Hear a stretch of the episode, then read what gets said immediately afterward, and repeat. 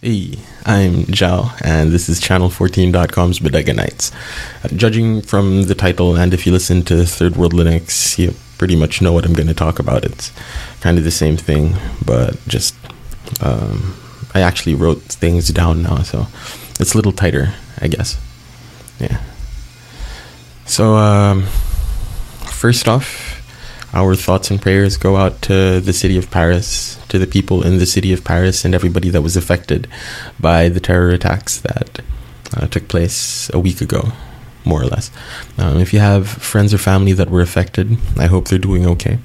And if we have any listeners from Paris, well, I hope you're doing okay. Um, it actually reminds me of a time that an earthquake hit Cebu um, in 2013, my hometown, and Typhoon Haiyan hit the country a week later. This was around my birthday. Um, one of our listeners actually tweeted us asking if we were okay, and that was something that I'm never going to forget.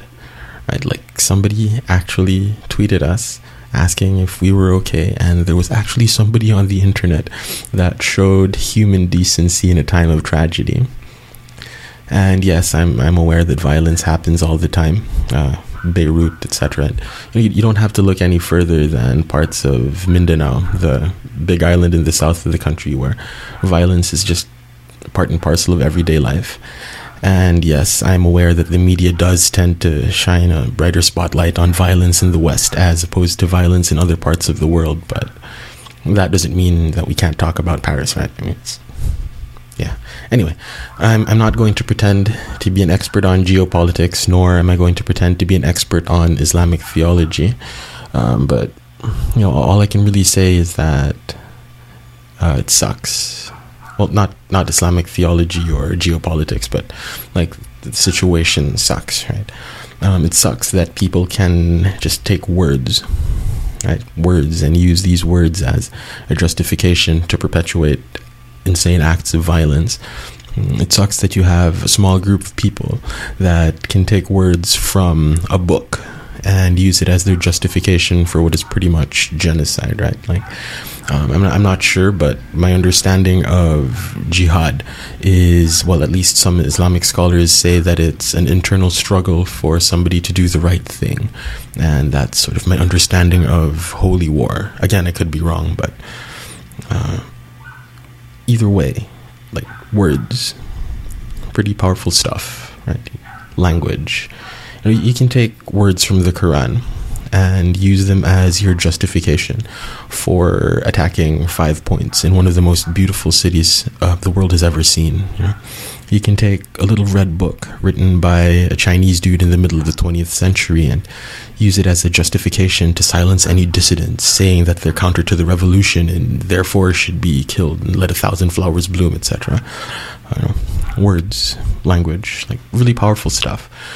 Um, especially if you use words as a vehicle for hate. When I look through my Facebook timeline, it can be a pretty toxic place. Like there's all that hate. And when you see the power of words perpetuating this hate, it it pretty much sucks for everybody. Know?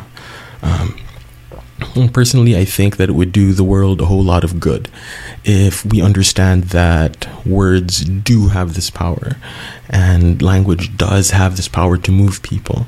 And um, if only we use language, if only we use words in a way that don't perpetuate a culture of hate and violence, it will do the world a whole lot of good. You know, we we should use our words to sort of counteract all of this hate and violence and use our words to show human decency.